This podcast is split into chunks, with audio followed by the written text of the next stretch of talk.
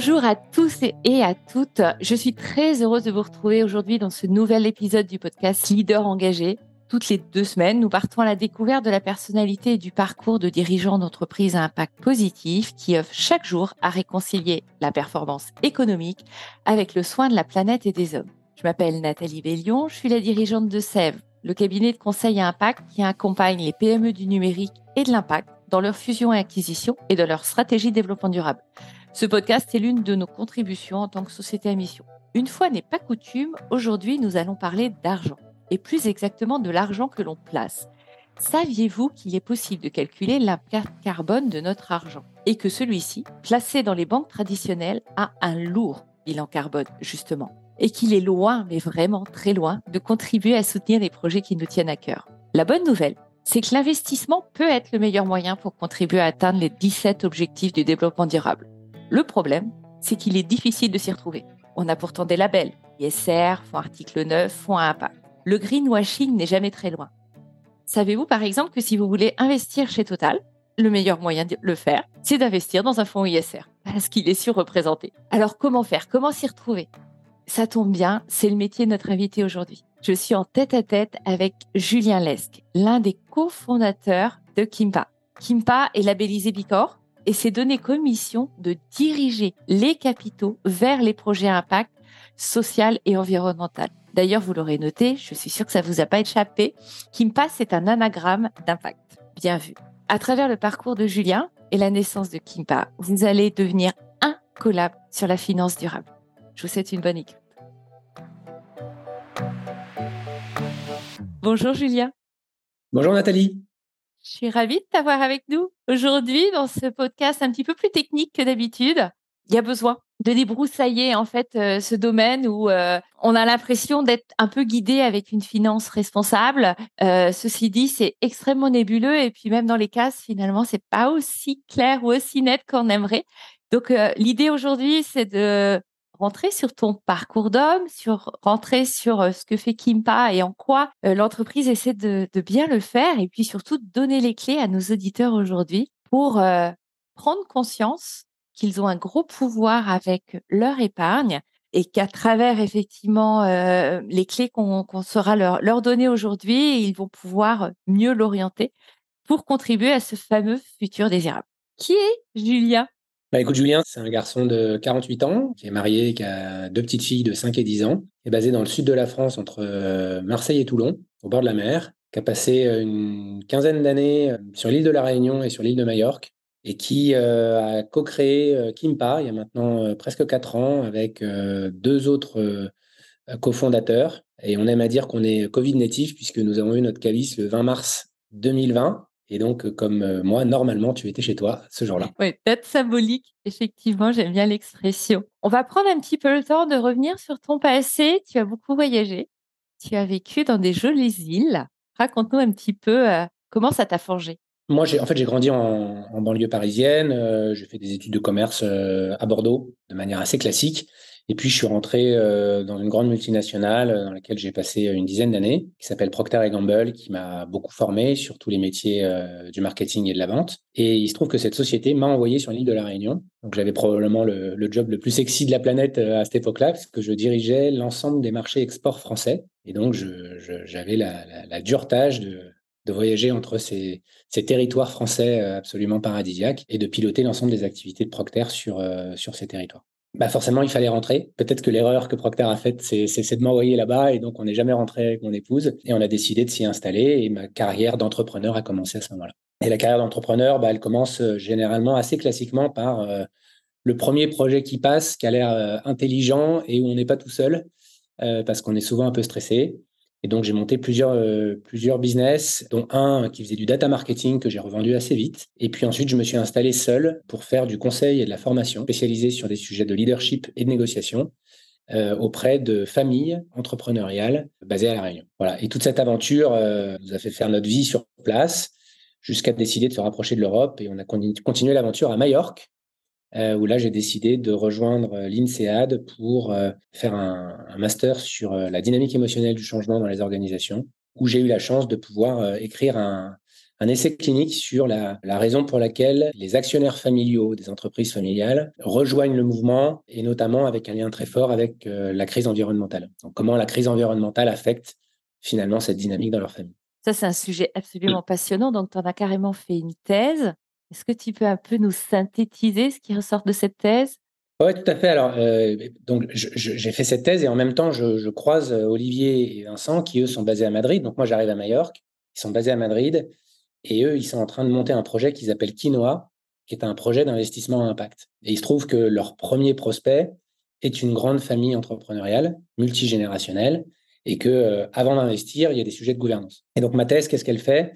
Elle est venue explorer la dynamique familiale on utilise ce qu'on appelle un génogramme, c'est un arbre généalogique complété des relations émotionnelles entre les familiaux. Et moi, en fait, ce que j'ai théorisé dans cette thèse, c'est euh, j'ai transformé l'entreprise en un membre de la famille pour essayer de comprendre comment cette entreprise pouvait affecter cette dynamique familiale avec, euh, bah, pour certains, de la culpabilité à pas y aller, euh, pour d'autres, de la jalousie, pour d'autres, tout un tas d'émotions en fait qui sont plus ou moins positives et qui fait que ça embarque ou ça désembarque les actionnaires familiaux. Euh, forcément, lorsqu'on s'est euh, on s'est retrouvés tous les trois, pour la petite histoire, Olivier, qui est donc un des trois, c'est lui qui nous rassemble avec Vincent. C'est la personne qui m'a présenté ma femme. Donc, on avait quand même quelques liens qui faisaient que la confiance était quand même là et que j'arrivais pas euh, comme ça sorti du chapeau. Et donc, on a commencé en fait à bosser avec cette, cette grande famille qui avait envie de devenir une des familles les plus contributrices à l'impact en France mais qui savait pas le faire et qui euh, a dit bah, allons monter quelque chose ensemble. Et c'est comme ça que se créent souvent des sociétés d'investissement ou des, ou des ce qu'on appelle des multifamiliers office. Ils viennent répondre à un besoin d'une famille qui ne sait pas le traiter et qui cherche des compétences pour le faire et on l'a fait avec eux. Pourquoi cette famille voulait euh, absolument, euh, un, aller sur l'impact et deux, y aller aussi fort? Quand tu dis qu'ils voulaient faire partie voilà, des, des leaders sur le sujet Quelle était leur motivation? Bah, leur motivation, c'est que c'était typiquement euh, ce que j'ai décrit ensuite dans ma thèse, c'est-à-dire que c'était une nouvelle génération qui euh, héritait d'un très gros patrimoine, une très grande entreprise pour le coup, avec beaucoup de moyens, et qui estimait que euh, pour mériter ça, d'une certaine manière, ils devaient apporter leur contribution qui devait aller au-delà de simplement faire prospérer le business. Et donc, une des raisons pour laquelle Kimpa s'est créé avec un K, tu as parlé de l'anagramme tout à l'heure, mais c'est en fait c'est le capital dirigé vers l'impact. Et en fait, ces familles-là, elles ont généralement quatre capitaux. Elles n'ont pas que le capital financier, elles ont aussi le capital social, le capital humain et le capital réputationnel. Et en fait, on les fait travailler sur ces quatre formes de capitaux. C'est aussi pour une des raisons pour lesquelles elles voient l'investissement généralement à beaucoup plus long terme qu'un corporate, parce que leur réputation, parce que l'impact qu'ils peuvent avoir sur leur région, leur territoire, est souvent aussi important, voire plus important que le retour financier. Et si on prend ce cas particulier, Comment tu arrives à embarquer justement ces différentes générations qui peuvent avoir des points de vue complètement à l'opposé? Parce que là, tu me dis, c'est la jeune génération qui avait envie d'y aller, mais cet argent, il a plutôt été cumulé par les précédents. Est-ce qu'ils s'étaient impliqués Est-ce que les jeunes avaient toute la latitude en fait pour orienter leur choix ou, ça a dû être de rudes négociations? Comment ça se passe dans une non, là, là, en l'occurrence, c'était assez simple. Ces trois frères et sœurs qui, euh, en fait, se voyaient pas tant que ça, et ils se sont dit que euh, créer un petit fonds d'investissement impact familial. C'était une façon pour eux de se voir, de déployer une partie de leurs dividendes à eux, ensemble, sur des choses qui les rassemblaient. Et donc, du coup, en fait, comment tu les embarques? Bah, Eux, déjà, ils viennent avec ce projet-là. Mais ensuite, comme tu l'as très bien dit dans ton introduction, il y a 17 objectifs de développement durable.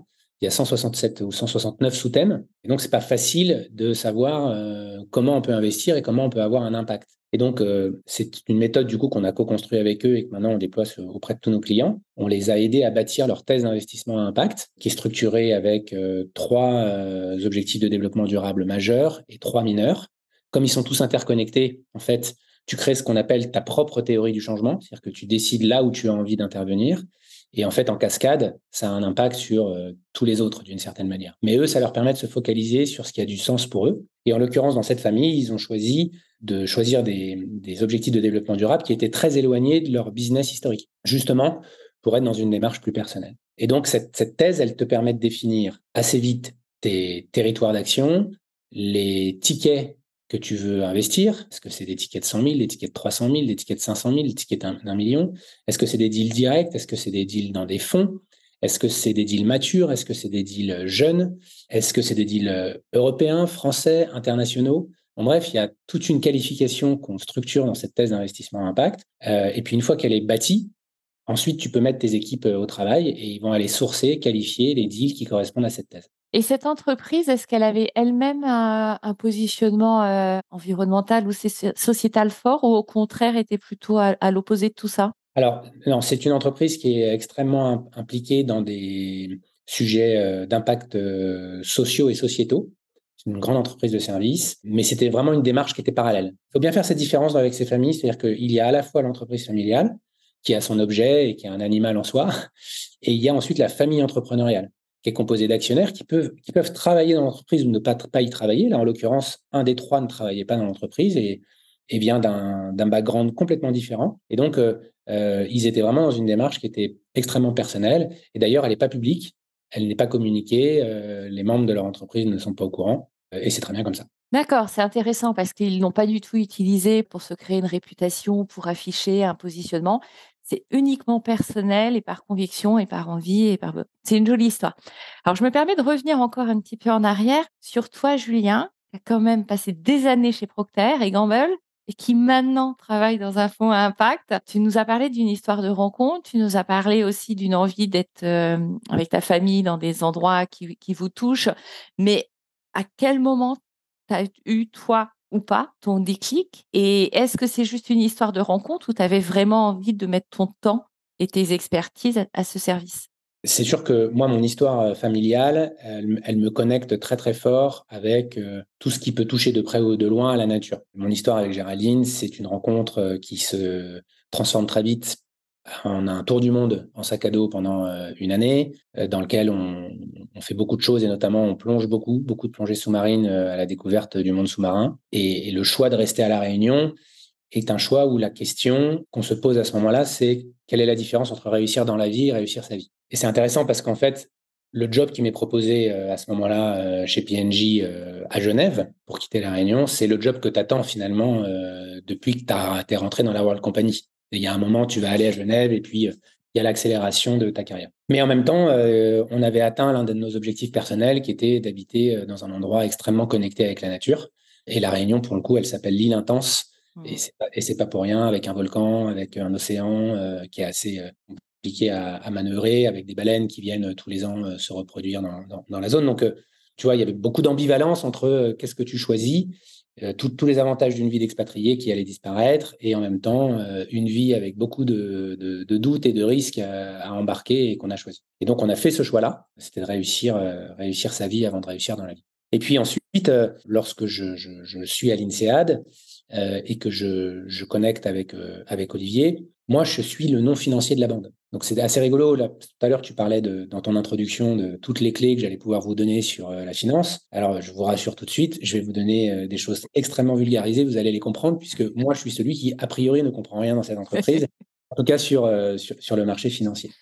Et c'était assez intéressant parce que même Vincent, qui lui est un, profil d'ingénieur, il vient aussi du monde corporate. Il est là avec sa compétence plus tech, la manière qu'il a de pouvoir regarder aussi ce métier-là, mais pas du tout avec un background comme Olivier là, très financier, très structuré, avec finalement des codes qui, euh, d'une certaine manière, sont euh, un peu euh, collaborateurs de ces problématiques de greenwashing. C'est-à-dire qu'on ne se lève pas le matin en disant on va faire du greenwashing.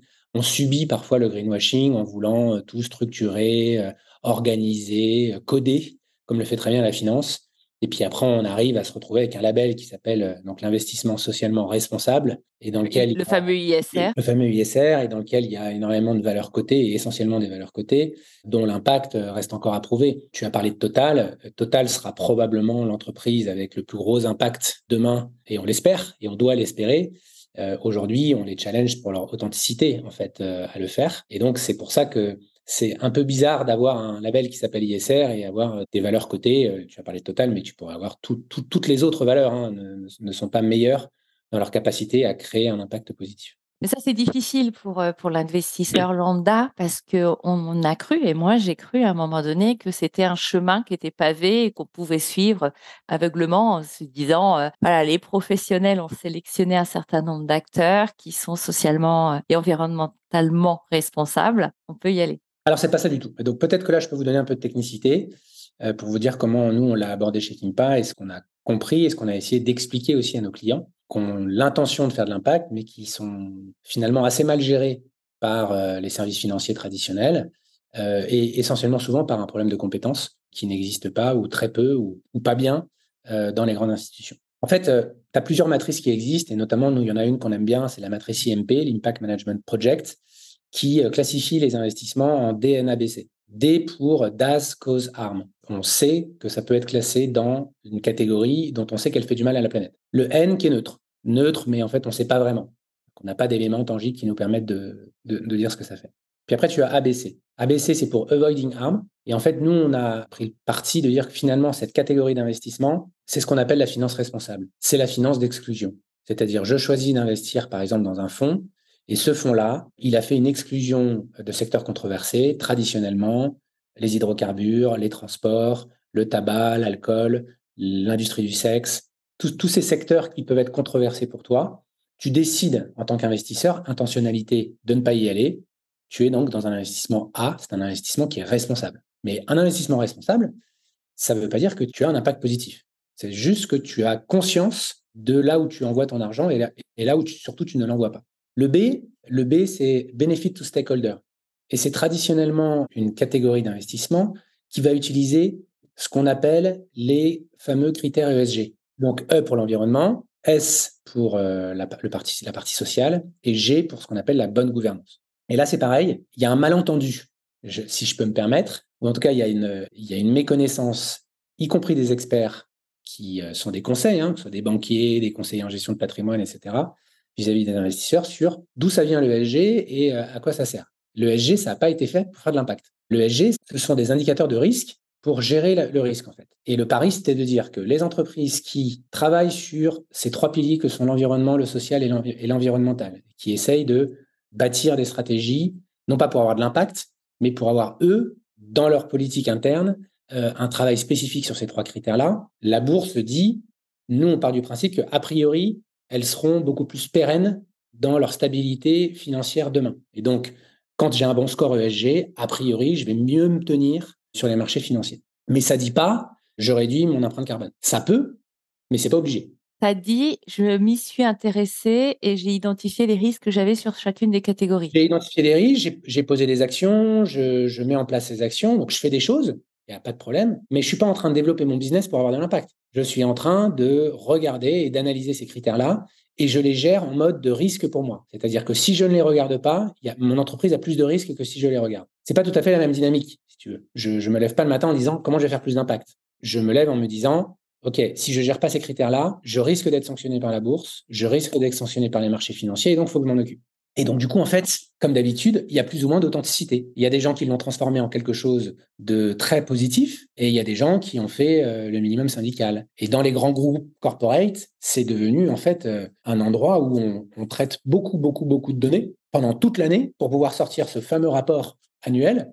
Puis une fois que l'année est terminée, on recommence. Et donc, euh, parfois, on, perd un peu le sens de tout cela. Et puis, si tu vas encore un peu plus loin, tu as les grandes entreprises corporate qui sont capables de travailler ces données-là pour le faire. Puis tu as les petites PME qui, elles, généralement, sont scorées par les agences de notation, très souvent, non pas avec des données réelles, mais avec des données de secteur. Donc, euh, il s'est moyennisé, euh, c'est de l'à peu près. Et donc, quand tu fais de l'à peu près, bah, des fois, tu sanctionnes des entreprises alors que tu ne devrais pas. Et inversement, tu notes peut-être un peu mieux une entreprise qui devrait être un peu plus sanctionnée. Donc ça, on le trouve dans euh, tout un tas de secteurs assez classiquement. Et puis après, tu as le C. Le C, c'est Contribute to Solution. Donc là, ça veut dire que tu es dans un investissement qui est finalement impact by design, c'est-à-dire que, ou, alors, non, c'est pas vrai, il n'est pas forcément impact by design. En tout cas, il développe un, modèle d'affaires qui vient contribuer aux solutions dont notre planète a besoin pour pouvoir être pérenne dans les années qui viennent. Et dans le C, c'est classé de C1 à C6. Là, je ne vais pas rentrer dans le surdétail de comment on rentre de C1 à C6, mais pour comprendre, c'est que pour contribuer aux solutions, tu peux agir de manière euh, plus ou moins forte.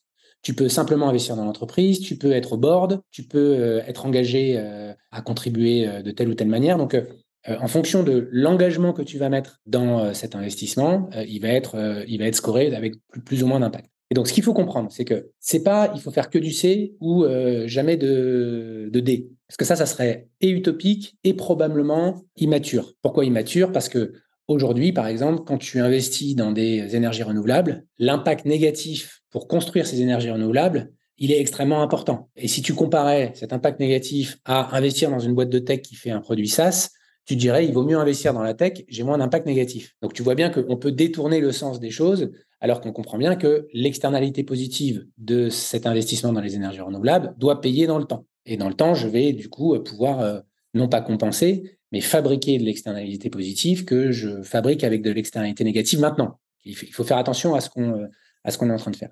Par contre, dans ton allocation d'actifs, ça peut être assez intéressant de te dire, OK, j'ai un gâteau avec 100 d'argent ou de patrimoine que je suis prêt à déployer. Comment je le répartis de manière cohérente et comment je m'assure que je sois en capacité de mesurer quel impact il peut avoir? Et bien entendu, il ne va pas avoir le même impact si tu investis sur un investissement qui est classé C que si tu l'investis sur un investissement qui est classé D, N ou même A. Et là, c'est très intéressant puisque quand tu commences ensuite à analyser ton portefeuille, et que tu arrives parfois, pourquoi pas, à avoir un score d'impact, eh bien, tu vas pouvoir te poser la question de moi, je cherche de la rentabilité, mais je cherche de l'impact. Comment je fais pour améliorer mon score d'impact? Et donc là, c'est assez intéressant de te dire, OK, je suis en, D, en N. Est-ce que là, tout simplement, je pourrais pas aller en A?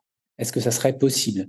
Est-ce que mon fonds ISR, il est authentique? Est-ce qu'il a un score? Est-ce que euh, c'est bien mesuré? Est-ce que je peux trouver des informations sur le marché qui m'expliquent quelle est la différence entre ce fonds ISR et celui-là et pourquoi il est plus intéressant que l'autre? Et puis, il y a tout un tas de labels ensuite qui se contredisent. Hein, donc, euh, c'est vrai que c'est assez flou pour, euh, pour les investisseurs. Tu parlais tout à l'heure d'impact, mais aussi de rentabilité. Est-ce qu'on peut avoir des bons niveaux de rentabilité quand on investit dans l'impact? Alors là aussi, il y a une confusion. On a fait la confusion entre ce qu'on appelle l'ESS, l'économie sociale et solidaire, et l'investissement à impact. Et je vais vous donner un exemple extrêmement simple. Si vous fabriquez aujourd'hui, vous êtes promoteur immobilier, vous investissez dans la pierre et vous fabriquez un immeuble. Si vous lui mettez toutes les nouvelles normes environnementales les plus euh, haut de gamme, je pense que vous avez une chance de valoriser votre bien dans les 20 ans qui viennent. Parce que si vous avez besoin de le revendre, on peut imaginer que dans les 20 ans qui viennent, la législation va continuer à changer et évoluer et on va vous obliger d'avoir un paquet de normes pour pouvoir louer ou vendre votre bien. Si vous faites le minimum légal ou si vous ne faites pas ce qui, est, ce, qui est, ce qui est demandé, vous risquez d'avoir un bien qui est moins valorisé dans quelques années. Et donc, en fait, pourquoi je vous dis ça? Parce que nous, on est convaincus chez Kimpa que c'est pas antinomique parce qu'on n'est pas dans l'ESS. On est dans du business. Tous les business sont en train de se transformer. Et il est évident que si vous voulez attirer les talents, il va falloir que vous ayez quelque chose à leur raconter. Les jeunes qui sortent de l'école aujourd'hui, ils veulent avoir du sens, ils veulent rentrer dans les entreprises qui ont de l'impact. Ils ont du mal, et d'ailleurs tu parlais de Total, ils ont du mal à recruter aujourd'hui parce que euh, c'est plus difficile pour eux sur certaines branches de leur activité. Hein. Il y a des branches sur lesquelles je pense qu'ils arrivent à recruter assez bien. Et donc euh, c'est important de comprendre que faire de l'impact, et notamment de l'impact by design, c'est de venir trouver une solution business à un problème. Et donc forcément, il y a de la rentabilité. Et comme dans tout business, bah, en fonction de ton secteur, tu as plus ou moins de rentabilité. Là, c'est un, sujet sur lequel globalement nos auditeurs ne sont pas encore euh, familiers, effectivement. Et euh, on vient de le voir ensemble. C'est quand même assez complexe, toutes euh, ces lettres avec ce que ça implique et même les, sous-sections en dessous de chacune, c'est compliqué de s'y retrouver seul en fait. Il faut vraiment se faire accompagner et tu le disais tout à l'heure, la problématique qu'on a, c'est globalement ce que tu identifiais comme un manque de compétences, c'est globalement des personnes qui ont peut-être juste la première couche et qui n'ont pas eu ni le temps, ni l'envie, ni la possibilité d'approfondir comme ce que vous pouvez faire chez Kimpa aujourd'hui. Alors, tu as raison, et je pense que c'est l'enjeu, et ceux qui vont s'en sortir, c'est ceux qui, réussiront à apporter ce conseil authentique à leur euh, clientèle. Mais je peux peut-être vous donner déjà une première clé. Si vous avez envie d'avoir de l'impact avec votre euh, patrimoine, il faut que vous ayez en tête qu'il y a trois étapes. Il y a votre intention, ce qu'on appelle l'intentionnalité. Il y a l'additionnalité de votre investissement, c'est-à-dire l'investissement que vous allez faire. Qu'est-ce qu'il apporte comme additionnalité aux problématiques qu'on a devant nous? Et il y a la mesurabilité. Est-ce que c'est mesurable? Pareil, on peut prendre un exemple assez simple on a investi il y a quelques années dans une société qui fait de l'agriculture verticale et qui fabrique des végétaux, des tomates, des salades en milieu urbain dans des friches industrielles. Et ils sont capables de faire des végétaux avec des qualités nutritives au moins aussi importantes que euh, l'agriculture traditionnelle, quasiment sans eau, sans terre, euh, mais surtout, ils le produisent en milieu urbain et donc impact carbone entre le transport qu'il y a sur l'agriculture traditionnelle entre la campagne et la ville euh, diminué de 95%. Donc eux, ils sont capables de mesurer de manière extrêmement précise l'impact, l'additionnalité qu'ils vont avoir, c'est-à-dire que le nombre de mètres cubes d'eau économisés pour fabriquer une tomate, le nombre de tonnes de CO2 économisées pour te livrer ta salade à côté de chez toi, etc. etc. C'est ça les trois étapes, intentionnalité, additionnalité, mesurabilité. Et ensuite, il va falloir regarder ce qu'on appelle les classes d'actifs. Bien entendu, tu ne peux pas avoir le même impact avec ton cash qu'à la banque,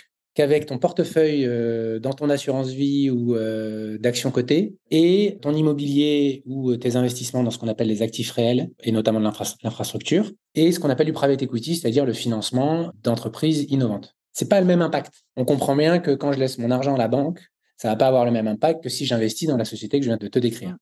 Si tant est que cette euh, société, elle réussisse. Parce que tu peux investir dedans, et puis si elle se plante, tu n'auras pas eu d'impact. Mais déjà, ça, c'est intéressant du coup de pouvoir, en étant conseillé par un conseiller en gestion de patrimoine le, plus souvent, de définir quelle part de mon patrimoine je mets sur ces différentes classes d'actifs. Et puis, une fois que tu sais ça, bien, du coup, il y a une partie qui va être plus risquée. On comprend bien que le private equity, c'est beaucoup plus risqué que mon portefeuille d'actions cotées. Et donc, sur cette partie risquée, tu peux prendre plus de risques, tu peux avoir plus d'impact. Et c'est sûr que si tu n'as pas trop d'argent, il vaut mieux que tu ailles sur des actifs réels que sur une startup. Tu vas prendre moins de risques en investissant dans l'immobilier social ou dans l'immobilier durable ou dans des énergies renouvelables que d'aller investir dans la dernière startup qui a réinventé euh, une technologie euh, qui aura peut-être du succès dans 5 ou 10 ans.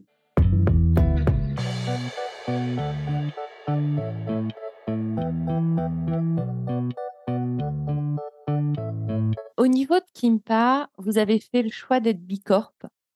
Pourquoi? Est-ce que vous aviez étudié d'autres labels? Avant D'ailleurs, que vous avez peut-être eu avant. Ceci dit, de la société relativement jeune. Tu parlais de, de, mars 2020, donc en fait, c'est tout, tout récent. Alors, nous, pour le coup, on est une société Impact by Design. C'est-à-dire qu'on s'est créé en partant d'un constat et d'un problème, et on s'est dit, OK, euh, nous, on pense que la finance, c'est le levier le plus important pour régler l'ensemble des problèmes qui sont devant nous. Et, donc, c'est pour ça que notre raison d'être, c'est d'investir pour relever les grands défis de la planète. Et notre mission, tu l'as rappelé tout à l'heure, c'est de diriger les capitaux vers des projets à impact social et environnemental. Pourquoi on choisit d'être Bicorp? D'abord, on choisit d'être société à mission. C'est le premier pas qu'on fait. Bicorp nous semble naturel parce que on est trop petit pour aller sur un label ISO qui va venir euh, structurer des process, mais qui sont plutôt des process industriels. Nous, on est une société de conseil.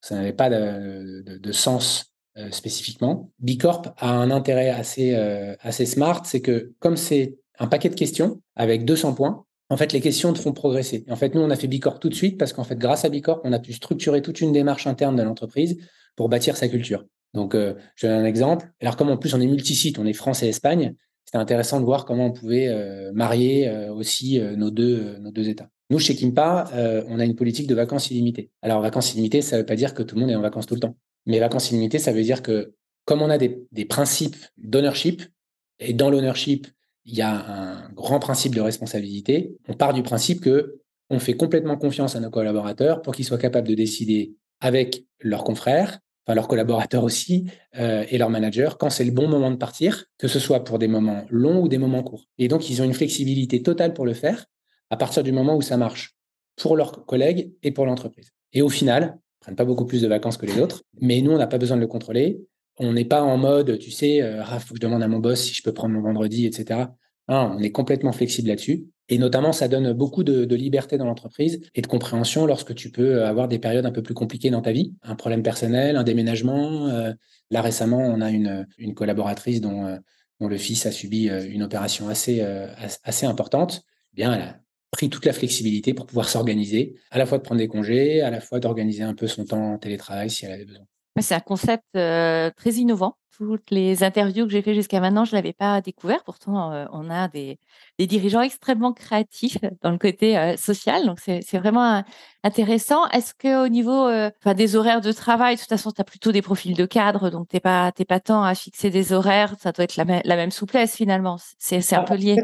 L'avantage de Bicorp, c'est que ça t'ouvre plein, plein, d'idées. Donc, nous, on a, je pense qu'on a un manuel de, de l'employé qui est digne d'un grand corpo parce qu'en fait, on l'a écrit en même temps qu'on remplissait le questionnaire en se disant, bah, ça, serait une super idée de faire un truc là-dessus, tac, tac, tac, et on, a avancé là-dessus. Ça nous a permis de. Tu as cinq piliers chez, Bicorp. Nous, on est euh, classé dans ce qu'ils appellent Best of the World. C'est-à-dire qu'on a le, nombre de points dans les. Je crois c'est les le top 1% ou top 5% des entreprises Bicorp du monde sur deux des cinq piliers, sur employees et sur gouvernance. Sur gouvernance, c'est notamment lié au fait que on a une transparence totale sur nos chiffres avec nos collaborateurs euh, et qu'ils ont tous accès au capital. Tous nos collaborateurs, alors il y a des règles bien sûr pour avoir accès à ce capital, mais euh, ils ont, on a choisi que ça, serait 100% de nos collaborateurs et pas simplement euh, les morceaux choisis. J'aime beaucoup cette idée de te dire que finalement, d'une façon générale, les labels, on peut les voir comme des contraintes ou quelque chose de complexe à mettre en œuvre. Alors parfois, certains l'utilisent comme faire valoir. Là, vous l'utilisez vraiment comme un guide et comme une source d'inspiration, en fait. Et alors, pour une jeune société, quitte à devoir définir des choses, autant le faire bien dès le départ, en fait. C'est un peu le message que tu passes. C'est exactement ça, mais en fait, tu l'as redit depuis le départ. Ce qui est extrêmement difficile pour le monde financier, et je dis bien difficile, c'est-à-dire que moi, je ne pense pas que les gens se lèvent le matin en se disant comment je vais faire plus de greenwashing aujourd'hui. Je, je, pense que les gens se lèvent et, ils essayent de faire comme ils peuvent, au mieux qu'ils peuvent, avec les contraintes qu'ils ont de leur marché, de leur entreprise, de, tout un tas de choses. Nous, pourquoi on lance Kimpa Parce qu'à l'époque, bien sûr, on se documente, on lit beaucoup de choses. Et en gros, ce qu'on lit, je crois que c'est la Fondation Rockefeller qui avait fait cette étude et qui disait, si on arrivait à diriger 10% des capitaux mondiaux vers les solutions, on réglerait quasiment l'ensemble de nos problèmes. Et donc la question d'après, c'est on est à combien? Et euh, à l'époque, les chiffres qui tournaient, il n'y en a pas un qui est le même, mais en gros, une espèce de convergence autour de 1%. Et aujourd'hui, on est peut-être entre 1 et 2. On dit que l'investissement impact, il double tous les ans, donc euh, ça, ça, donne beaucoup d'espoir.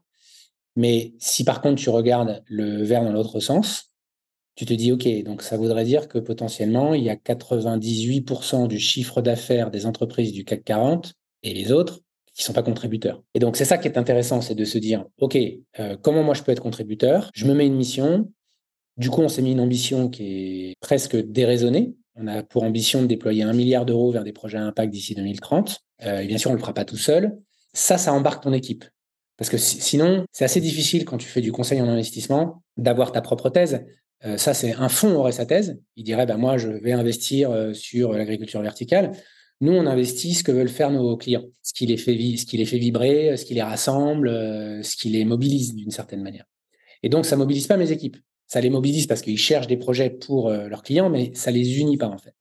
Et donc, notre façon de les unir, c'était d'être une entreprise à mission extrêmement authentique. On a trois valeurs, hein, l'impact, l'authenticité et la co-création, de le co-construire avec eux, de leur laisser toute la liberté de se sentir chez eux, que cette entreprise finalement leur appartienne et que on la bâtisse avec eux. Et moi, je dis souvent que je suis pas venu dans l'aventure Kimpa pour être en haut d'une pyramide. Je suis monté dans l'aventure Kimpa pour faire décoller un avion et euh, j'ai pas besoin d'être ni le pilote ni le passager de l'avion. Il peut, il peut décoller sans moi. Si, le plus important, c'est qu'il décolle. J'aime bien cette image. Aussi de trouver effectivement ce projet commun qui va réunir tes équipes.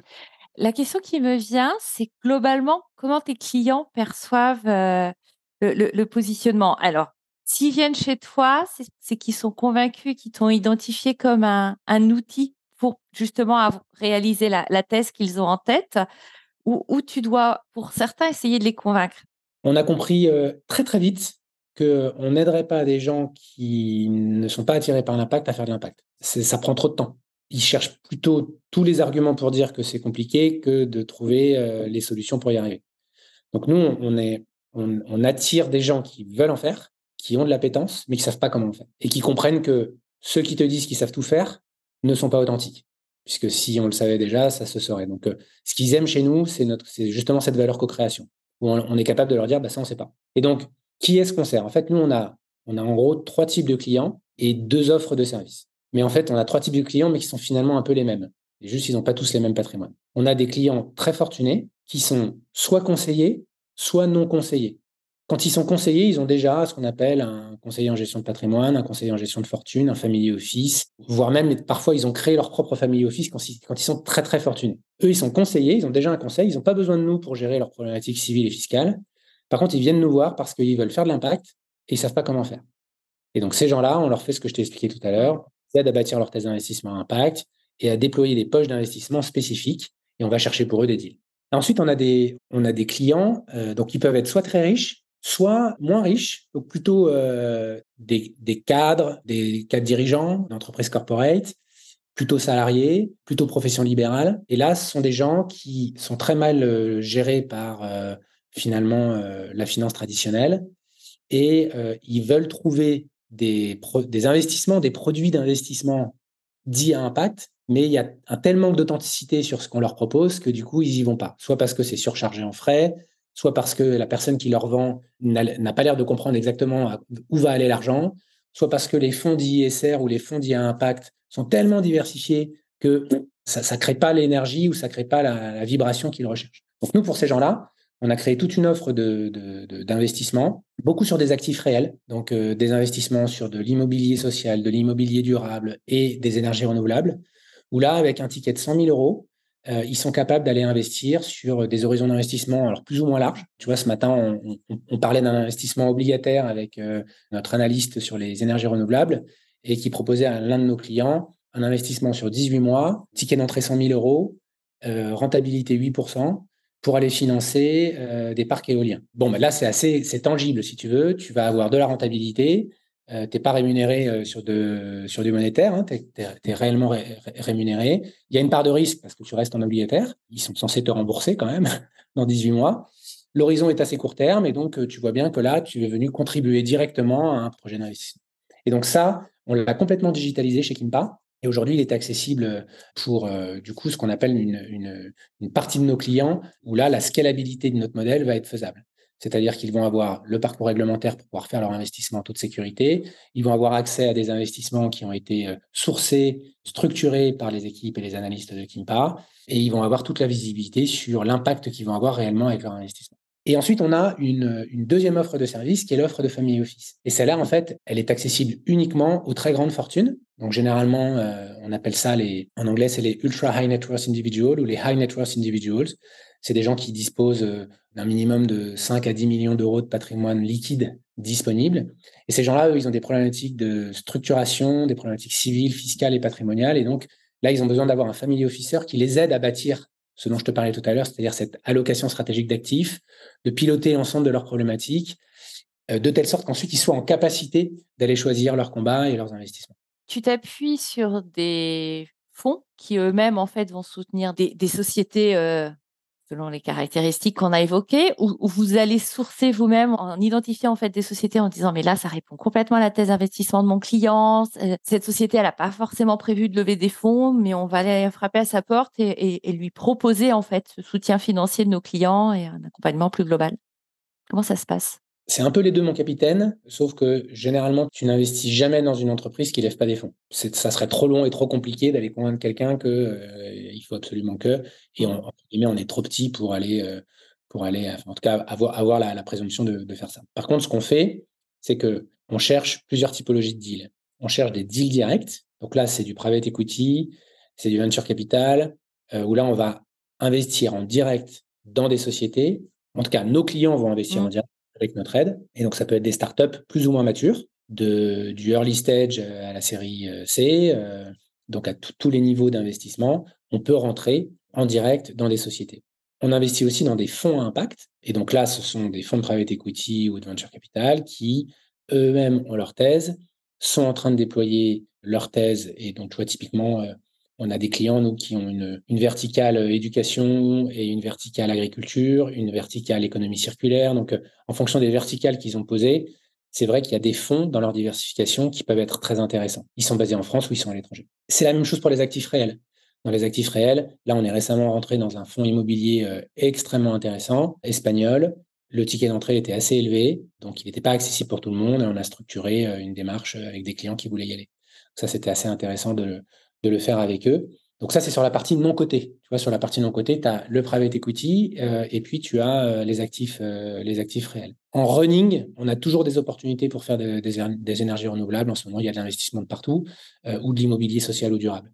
Donc là, c'est assez facile de venir nous voir, de remplir son, questionnaire sur notre site et ensuite d'être contacté par l'un de nos analystes qui va accompagner la personne pour savoir ce qui, ce qui l'a fait vibrer, ce qu'elle a envie de faire, quelle géographie l'intéresse, et à partir de 100 000 euros, tu peux commencer à faire des trucs un peu sympas.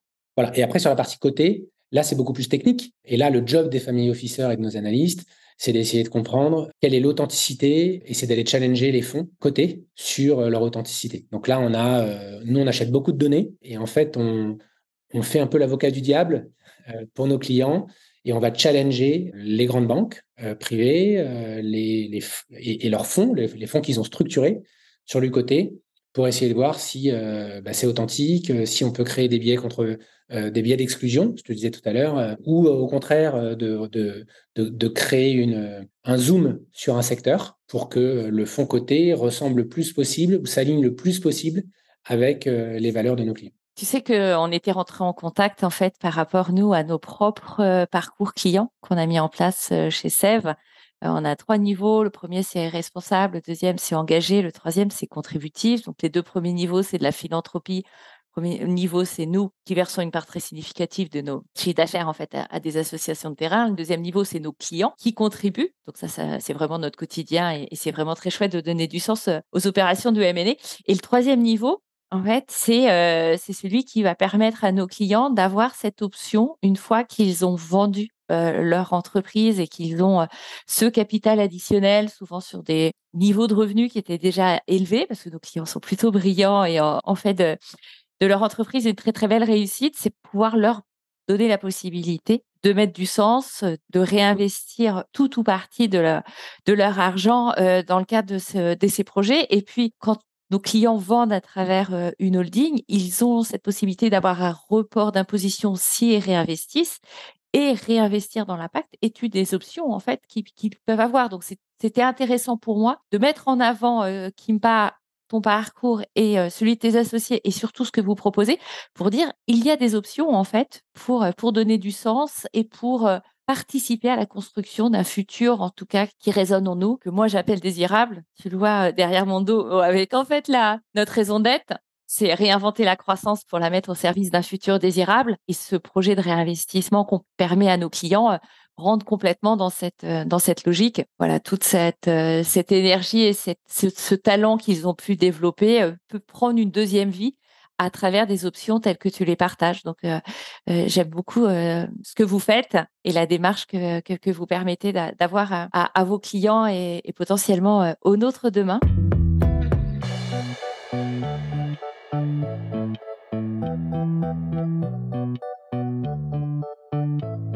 J'ai envie de te poser trois dernières questions. La première, est-ce qu'il y a un sujet particulier que tu as envie d'aborder qu'on n'a pas encore eu le temps de partager?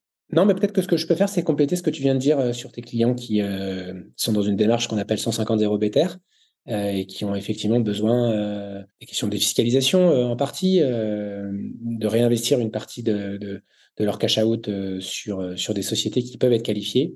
Donc ça, nous, on, en a, c'est notre quotidien en fait, hein, d'accompagner nos clients sur ces sujets-là. Mais c'est vrai que généralement, on leur fait faire pause juste avant. Et moi, j'aime bien les faire travailler sur leur projet 2.0, ce que j'appelle souvent le projet 2.0 de la famille parce que ce sont des gens qui se sont démenés comme des fous pour réussir leur projet entrepreneurial, qui, pour plein de raisons, se retrouvent dans une situation de devoir céder tout ou partie de leur entreprise. Et en fait, on ne cède pas que son entreprise contre de l'argent, on change de vie. Et ce changement de vie, euh, bah, il n'est pas sans conséquences euh, émotionnelles. Et pour le coup, une démarche d'investissement à impact peut donner beaucoup de sens à la famille. Elle peut aussi donner beaucoup de sens à la manière dont on va structurer le patrimoine demain. Par exemple, tu peux bâtir euh, un outil philanthropique il peut être opérateur ou simplement contributif, ce qu'on appelle distributeur en philanthropie. Il peut aller bien au-delà de ça. Et c'est du coup ensuite beaucoup plus facile de décider comment on va structurer son patrimoine lorsqu'on s'est posé et qu'on a bâti euh, ce que tu fais, je pense, à la perfection, une mission de vie personnelle ou en tout cas une nouvelle raison d'être au projet qui est, qui est devant soi. Je te remercie de ce partage et ça fait écho à une offre qu'on vient de lancer. On permet à nos clients de, de se faire coacher pendant la, période de, session, soit en amont pour bien réfléchir à, pourquoi ils ont, ils ont décidé ou, envie de vendre, quel avenir ils veulent donner à, l'entreprise, mais surtout euh, quel va être aussi leur futur euh, derrière, parce qu'on a un certain nombre de dirigeants qui, qui ressentent un vide après avoir vendu leur entreprise. Pour diverses raisons, euh, ils avaient un quotidien extrêmement chargé, ils avaient un, rôle dans la société, ils avaient une posture et puis une efficience au quotidien. Et, ce projet tel que tu le présentes peut vraiment ouvrir une nouvelle porte et, donner un nouveau sens à, cette suite de vie professionnelle. Donc, je trouve ça intéressant. Et nous, le coaching est aussi mis en place parce qu'on s'est rendu compte, nous, on travaille beaucoup sur nos externalités négatives, comment on peut les réduire au maximum.